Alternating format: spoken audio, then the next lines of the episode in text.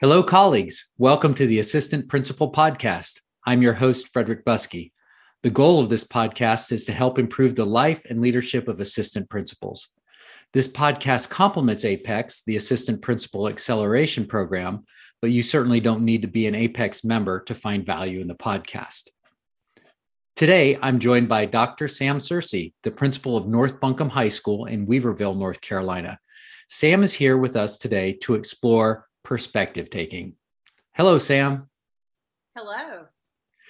Sam, can you briefly tell us how you got to where you are today? Um, it's been quite the journey. I was a teacher for 12 years, um, an assistant principal for several years, an assistant principal here at North Buncombe, and um, became the principal of North Buncombe Middle for two years, and finally got to come back to North Buncombe High School um, and I've been sitting in this chair now for five years. Wow, that's awesome. Now, did you attend North Buncombe as a student? Where I did not. Okay. I did right. not. I don't even live in the count in the um, in this district. Um, I live on the other side of the county, but um, now that I've been here for ten years at the school, I do feel like this community is has grown to be my own. Good. Well, it takes some time sometimes so we always like to start with celebrations. So what are you celebrating today? Um, well, today is our first home basketball game. And I know that sounds like something that always happens, but with COVID, it's been quite a challenge. This will be our first basketball game in two years where I've had a student section. My students are excited about being here. We're having a Hall of Fame induction tonight and we're looking for a really big crowd. So today it's it's all excitement is on the basketball court. Wow, that's good. It's so good to have that feeling of some kind of normalcy. We're so, trying. We're trying. this podcast is built around the four principles of strategic leadership. So prioritizing purpose over urgency, addressing problems, not symptoms, progress now instead of perfection later, and focusing on people instead of tasks. And we actually set this podcast up after you responded to one of my daily leadership emails. And in case there are people listening out there who aren't aware, I send out a daily leadership email, 300 words or less, every weekday morning at 6 a.m. So if, you don't already get enough email, uh, you can go jump over to my website at frederickbuskey.com and maybe subscribe to that anyway you you responded to one of my emails and i sent an email out describing how the view out of my office window changes with the seasons. And during spring and summer i'm looking out into trees but then in the winter i can i have a mountain view. And the interesting thing is that i actually forget i have a mountain view until all the leaves fall off the trees. And so i think as leaders we can become accustomed to a particular view. And so much so that we actually forget what the other view looks like. So you responded to that email with a story of a awesome activity that you did on perspective taking with your teachers. So i want to start right there and i want you to tell the audience what you did and why you did it. Sure. So we have um, i have a faculty that is um, very vested in our school. Most of my teachers went to North Buncombe High School. I have several married couples on my faculty. And the principal that was here previous to me, um, I was his assistant principal. He was here for, I think, 12 or 14 years. So faculty meetings had kind of evolved into a, a sit and get in, in one, diff, one, um, one focal point with the principal standing in front of the room in our media center. And if we've learned anything from COVID, it's all about everything can change and things move around. And I found myself, I would say for years, just kind of combating the who's going to sit in the back, who's going after the cushy chairs. Um, the front row is always empty. No one wants to sit here. And no matter what I did, it, it just always felt like they had their place to gravitate toward, and there was nothing I was going to do to change it. So recently at a faculty meeting, I went in to the media center about 45 minutes early and spent a lot of time rearranging the entire setup of the media center. so that now when they came in the door, they were no longer in the back of the room. That was the front of the room. Hmm. And um, I purposely set only enough chairs for the number of faculty that I have. I made sure that they all had a seat and um, watch them come in kind of uncomfortably, watch them text each other, watch them give each other looks, and went along with the whole faculty meeting. And at the end, I said, How are you feeling about this new setup? and they're just you know looking at me like it's four o'clock. Can we go home? Why are you asking us this question? And so I, I just kind of mentioned to them you know sometimes your students feel the same way that you just felt walking in this room. And if we don't get a new perspective every now and then if you can't change the scenery we're just going to be complacent and compliant and that's wonderful if we're only here to behave well but we're here to learn so sometimes shaking it up a little bit for your students, just like I shook it up for you, will will help lead to that. So they were appreciative in the end, but it was quite an uncomfortable start. I can imagine. as as someone who always likes to sit in the same seat, uh, that would be a tough one for me. Have, have you heard any follow up discussion or had any comments from teachers following that? Um, I would say the follow up has only been, what are you going to do to us next time? and, and I like that. I appreciate that. I want them, um, just like I want their their students to be on their toes. I want them to be on their toes when when we're meeting to learn. And that's kind of how I take faculty meetings as well. They're um, we're there to learn something. Mm-hmm. That's neat. That's really cool. And um, so we often think about trying to help our teachers consider their students and parents' perspectives. What are the perspectives that we as administrators need to be thinking about? Um, you know, that's a good question. Um, something happened actually this morning that um, I was so proud of my students. Um, with this, the ball games coming back, I realized I have students in the building that have never been to a a high school basketball game as a student and sat in a student section. So um, I had a goal of making sure that they understood kind of the social contract of sitting in the student section. And I'm this morning on announcements because um, one of my um, areas for improvement is I tend to jump into action maybe before I've thought through things a little bit. And so on the announcements, I mentioned this um, contract and that everyone would sign up today in the cafeteria. We're excited.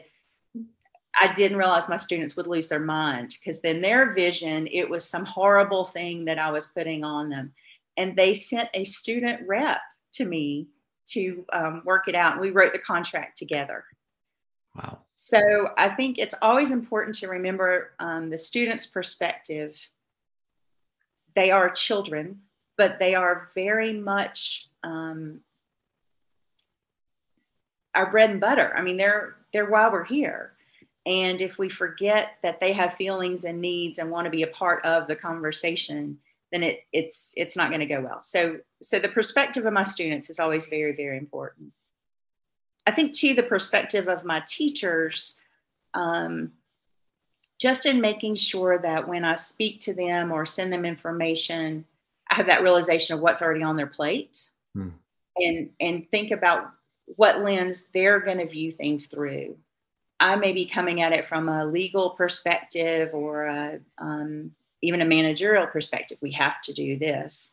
But how does that translate into what they're doing every day in their classroom? And how does that translate into their, their school day? so um, in thinking about the perspective of my teachers i want to make sure that whatever information i'm sharing with them or directive that it comes across in a way that they can um, see the why why are we doing this um, and just be mindful that the lens that they view things through is not my lens.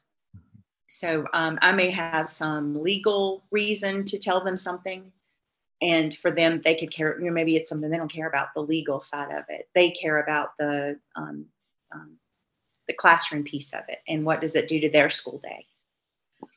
And then the perspective of my community is very important. Um, something as simple as we built a new track and we're very proud of that. And it was a, a you know million dollar investment but now all the gates are locked wow. because i can't just have everybody roller skating on the track. And that has been you know the perspective of the community is suddenly we've we've put a lockdown on the school. But when we talk to people about school safety and and um, pride in what we have and and that protection of our school day it it's different. But just making sure you take it all in. You gotta gotta watch for everything. Yeah there's a lot to consider. And and i think that's important for assistant principals to always be mindful of as well. And and certainly they're going to be focused on students. Um, we've heard a lot we've talked a lot about teachers and the things that are happening with them right now and the pressures in this unique time. Uh, but i think from that assistant principal seat being mindful of those people that aren't in the school building at the time can be really really important you, you talked a little bit about teachers perspectives and and one of the things i've had conversations with some administrators on that that's a challenge right now is there are a lot of people that are struggling, right, for all of the different reasons. Eh, this is still a crazy time, and the fall was especially difficult for for many of us. Um, so, so how do you give grace? How do you understand that people may not be at peak performance and and have that teacher perspective, but at the same time help teachers understand we still have to grow. We still have to get better. And maybe our better isn't going to be as good as it was, but we have to keep moving forward and we have to keep working on ourselves and making progress. So how, do you how do you get that sorted out? Mm, good question. um, you know, I think um, being so far into my career and then having COVID just throw everything upside down it's made me realize um, that the relationships my teachers have with the students are even more valuable than the content that they're teaching. Hmm. And I've, I've always known that, but I don't think I really um, embraced it. And that, that feeling of we've got to start with what we can do before we can get to what we want to do. And I think that's really been um, a shift for me personally. Um, I think it's been a shift for a lot of my teachers who maybe are not as um, personal, personally open with their kids or as um, um, one-on-one with their students. It's it's kind of forced those folks to come out of their shell a little bit and and dig a little deeper for their kids but I've also had to take some of my teachers who have already mastered relationships and pull them back in and say, okay, that's great. But don't forget, we still need to learn and we still need to focus on learning. So it's it's definitely been a balance. Um, just just some of the mandates, the what is virtual learning for teachers who weren't trained to be virtual teachers. Um, what is virtual assessment? What does that look like? And what does it not look like? um, some some concessions on when we were virtual Zoom meetings. I had teachers who would not count a student present if they couldn't see their face and their mouth. Okay. And we had students who wanted to only show you their ceiling because they didn't want you to see them um, in their pajamas or whatever. So it, it's just been a lot of conversations and a lot of support for each other and and frankly just some acknowledgement that yeah this is hard for everybody yeah. And, and if you start there, then you can usually find a common ground. Yeah, good. Well, and I, and I think it's that that spirit of working together, which has to start with that acknowledgement of what the context is um, and the reality of that, and we understand. But that's where we are now. Oliver would. I, I'm going to frame that the quote that you just said. I'm going to pull out when we go back and review the show. On um, you have to you have to start where you are before you can get where you need to go something like that yeah so that's what that, do before i get to what i want to do yeah yeah that's great um, okay so i'm going to ask you to be vulnerable can you share a time when you did not step back and do some perspective taking? And what went wrong? And maybe what perspective might have helped you to achieve a better outcome? Um, in reflecting on this question, um, I realized, I think even more, the journey I've been on as a principal. This is my seventh year total as being in charge of a school five years in high school, two years in middle school. And that first year as a principal of, of a middle school, I really came at the the task before me as if I were the teacher leader. Hmm. And um, we hear that a lot, you know, being the instructional leader and and getting into the weeds with the teachers and knowing the content and and all of that. And that's that's who I wanted to be. That's what I that's what I was after. Um, but I quickly realized they didn't need me for that. Hmm. They needed me to be the person in charge. Okay. They needed me to be the um, person who had the answers. Even if, even if the answer was we need to work together to get to a solution, they still needed me to to be the authority, if you will. And that first year, it took me months, months, and some some painful conversations with teachers um, where one teacher even said to me, You're the principal. What do you mean you don't know the answer? And, and that realization that um, folks do need you to lead. And that leadership sometimes is quiet and behind the scenes and through other people, but sometimes it is front and center and in the moment and making a decision. But that was a a tough ride that first year. Yeah. So that reminds me of uh, analogy I use when when I'm actually teaching teachers how to put in really good classroom procedures and routines. And and when we think about classroom management, if you if you have no boundaries, then the kids are going to wander all over the place because they want to know where the boundaries are because boundaries help provide structure which provides a safe safety and so if I don't know where the boundaries are, then things are unsafe. Um, and so if we don't provide those boundaries, people don't feel safe. And then, it, you know, the opposite end is your boundaries are so confining and so small, people feel oppressed. Um, mm-hmm. So it is finding that balance. And it's, that's a great illustration of that. So you're a veteran principal. Can you reflect for us on how your leadership perspectives have changed as you've moved from teacher to assistant principal and then to principal?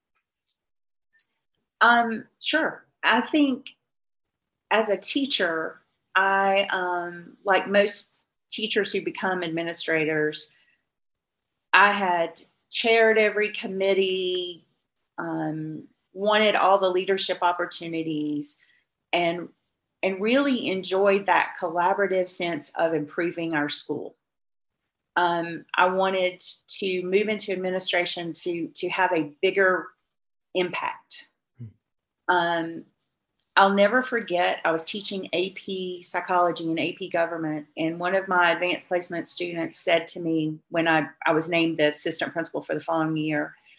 She said, "That's great, but you'll never know kids like us again." Hmm.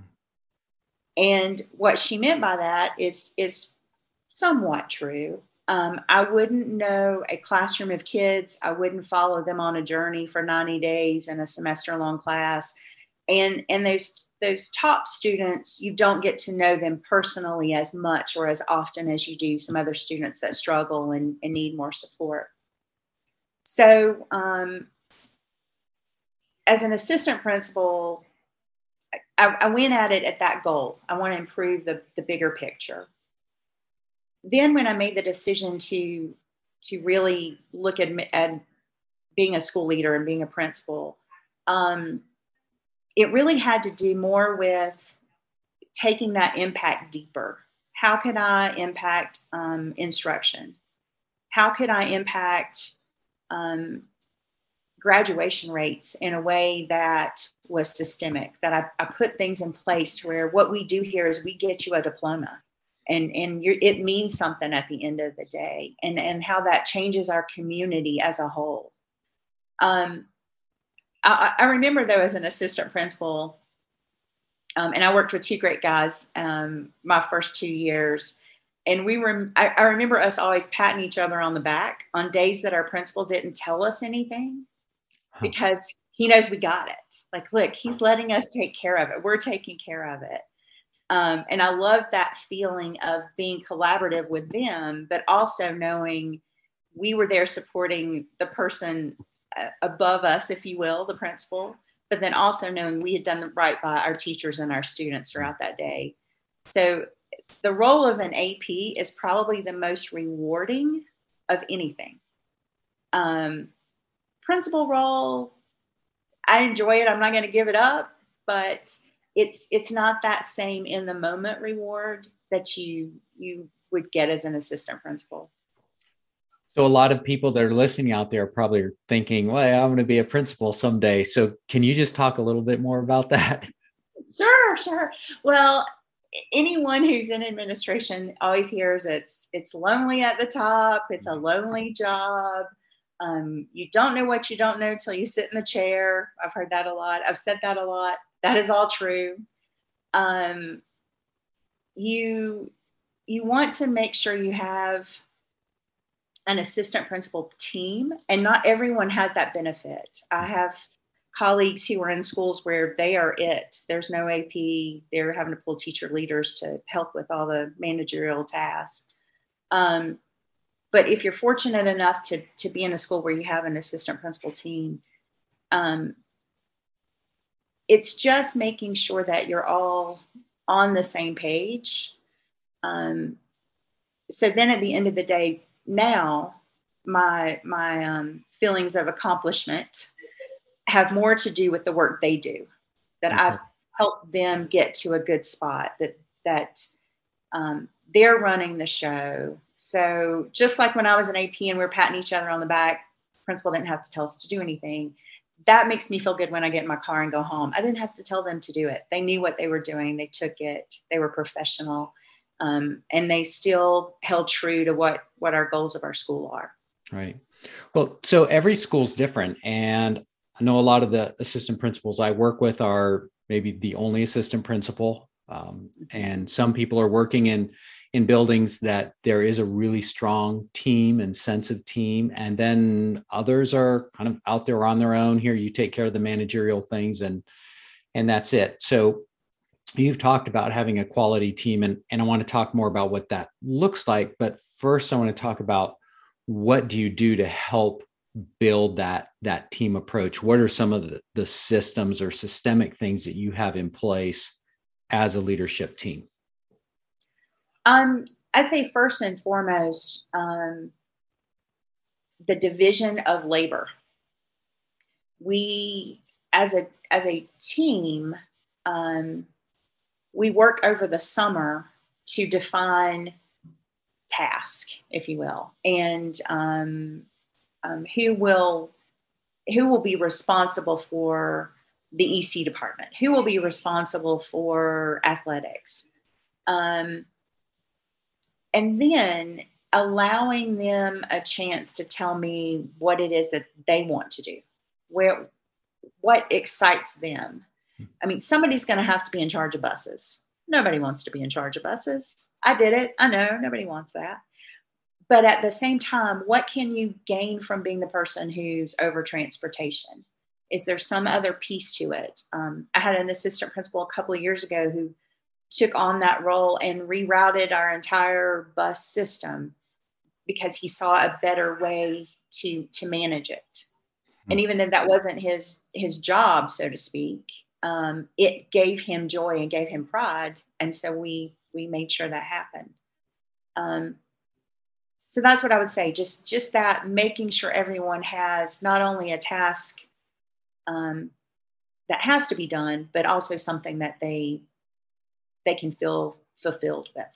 Okay. And and are you meeting what's your frequency of meeting during the school year during a week? So um ideally we would meet once a week and have an assigned time to sit down and shut the door and and um, take care of all our problems. It doesn't happen that way. I'll, I'll mm-hmm. it's and that's me. I know that. That's just the way we operate. but um, but we also, you know what I love the best is at the end of a hard day, you know, it's been squirrely, something happened, maybe we didn't speak more than on a radio, you know, go there, go here. They, my assistant principals know that what I need is to debrief. Mm-hmm. And I, I hope that that's something that's beneficial to them as well. So, you know, come 345, 350, they're standing at my door or they're radioing, are we getting together? And I think that feeling of, um, it's not always a feeling of accomplishment, but accomplishment maybe that you survived the day and um, the building's still standing. But just that that time to debrief and and reconnect and to acknowledge, you know, you did a great job today, or are you okay? That was that was tough. Um, um, one of my assistant principals um, who was new this year, and I don't think he minded me telling you this. He um, witnessed a student curse me in the mm. middle of a, a, student search for something he wasn't supposed to be doing at school. And um, the next day, the assistant principal came to me and he said, You know, I went home and really thought about what happened. And he said, I, I should have intervened. I should have done something. I should have, he said, I just sat there. I didn't know what to do. And, and, you know, I, I I let him know it's okay. I, I, mean, I get the whole, you know, I'm a female, this is a male student, we're eyeball to eyeball, and and you're a male assistant principal, but really, it's okay. Um, you'll you'll learn when to intervene. You'll learn when to have the right feeling. You'll you'll learn that that's okay. Nothing was wrong with your mm-hmm. behavior mm-hmm. that day. Um, so I've I've found a lot of fulfillment in watching them grow. They're they're newer and um, younger, and yeah, every day is a learning experience. Yeah, so I'm always going to be that hardcore advocate for for blocking that time and and building that that flywheel where we can do some of the instructional leadership pieces, but that's not the only piece. And and having that that time even in your case where it's not 100% set aside but but it really sounds like it's become kind of one of your rituals, right? Especially if it's a tough day, you have established that leadership culture where we know we come together. And and and the two big things that I hear out of that, one is the the support and I guess three things the support, the flow of information. So nobody's surprised by a phone call that night or what happens the next day. But then also that that is the place where the learning takes takes place where you can unpack those situations and reflect on them. And so you've got that culture of coming together, but you've also established an environment in which people can be vulnerable. So people can question, did I do the right thing? And they can reflect on that. And, and then you all can have that honest sharing. And I think that's tremendous. And I hope all of our assistant principals out there have that. Um, I know some don't. Um, but I think it's really critical as as APs think about what kind of principal do I want to be at some point to know that that that that building of leadership and and creating that culture where APs can make mistakes and they can admit to those mistakes and they can unpack them and learn together that's really powerful. So you've shared with me that you have a great leadership team. Um, what makes it great? Um, I would say I, over the years, I have hired, I can't even count how many assistant principals. I've had two of my assistant principals become principals, which um, I'm very proud of. I'm proud of them and, and glad I could be a part of that, a small part of that journey. I've had one assistant principal become a, a district supervisor um, in a, a, very big role in our county. Um, very proud of that journey um, and glad to have gone on it with them. Um, I, I, think what makes it great is the common energy, um, the common belief that what we do here is good work, hmm. that public school is, is a good place to be. Hmm that it's not always pretty and it's not always clean and it's not always um, consistent. But what we do here has purpose and meaning and value. And having having that common belief puts us in the right direction for everything we do. Um, we're also a group that really loves teaching. That doesn't always happen, but I'm fortunate enough. I've I um, actually had have had the pleasure of hiring all three of my current assistant principals, and um, they are instructional leaders, and I know that about them. They were strong teachers. They're they're strong administrators. So we we take value in in action planning. We do a lot of um, data collection as far as just as a group. We're doing some learning walks right now and collecting some data on that. School improvement team is incorporating that into the school improvement plan and hoping to move that further with learning walks for our teachers. But we um, we actually value that that kind of action plan and having uh, purposeful steps and a process and a timeline and even though it gets muddy and murky and squirrely some days that that ability to look each at each other and say have how many classrooms have you been in today? Oh my goodness i've not been in only two. And um and that belief that we all are um, after the same thing. And, right. that, and that's just to support the school and support our students. That's good Thank you. And, and I think we'll have to have you back on because you just touched on two things that I think are worth really doing a, a deeper dive on, which is having that, having some kind of plan of how we're going to develop instruction. Um, and, and then also how do we get into classrooms? Because it, the reality is it's, it's a challenge. Um, and so what are some of the things that you all do to, to be able to do that? So that'll be another time um, so we're going to start wrapping up now, but I have three questions for you. And the first is what part of your own leadership are you still trying to get better at? Hmm. Um, wow, what a tough question. you know, every day, and I think anyone who in any profession probably, if if they value what they do, you re, you reflect on what you've done that day and um, I think I'm I'm constantly looking for where's the next avenue that's going to get us to the top, and what does the top look like, and having to always think about that. Is that test scores? Is that discipline records? Is that graduation rates? Um, I think the challenge for me always is never feeling like we quite meet the bar mm. and trying to rein myself in a little bit and focus on one or two things instead of 50 at one time. I think that's a constant struggle for a lot of us. so, if listeners could take away just one thing from today's podcast, what should it be? Um, I think it should be being a principal and an assistant principal is hard. and worth every minute of it. Oh. It's um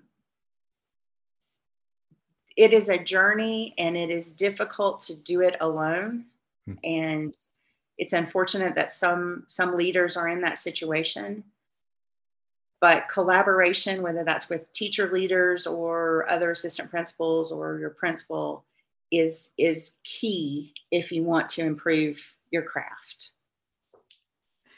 Thank you for that. That's a great message. Is there anything else that you'd like to share with our listeners? Um, just keep at it. Um, like I mentioned before, public school is important. And um, I, I know the world has provided students and families with lots of options about school and I think every family has to choose what option is best for their family. Absolutely, hands down. But I still believe in in um, majority mass education, if you will, and this this thought that every child deserves um, a good school to come to, and and that starts with good leaders who are making the you know opening those doors every day and making sure that what happens inside the building is purposeful. So keep at it. All right. Sam, this has been great. Thank you so much for taking time to share today. Thank you. I really I had a good time. Thanks. Good. Good. We always say I don't publish the front end of the show, but we always talk about having fun uh, because we all do work.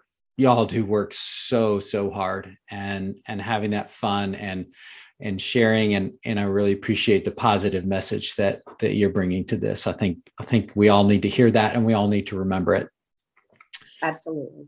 Yeah. Okay. Thanks again. So, uh, as a listener, if you've enjoyed today's show, please subscribe and rate this podcast because that helps other people find it. I'm always trying to improve the show. We're seven episodes in now. So, if you have feedback for me, please email me at fbuskey at gmail.com.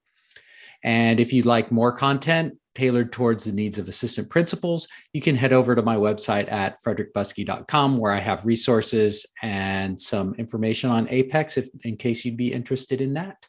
So that wraps up today's show. I'm Frederick Buskey, and I hope you'll join me next time for the Assistant Principal Podcast.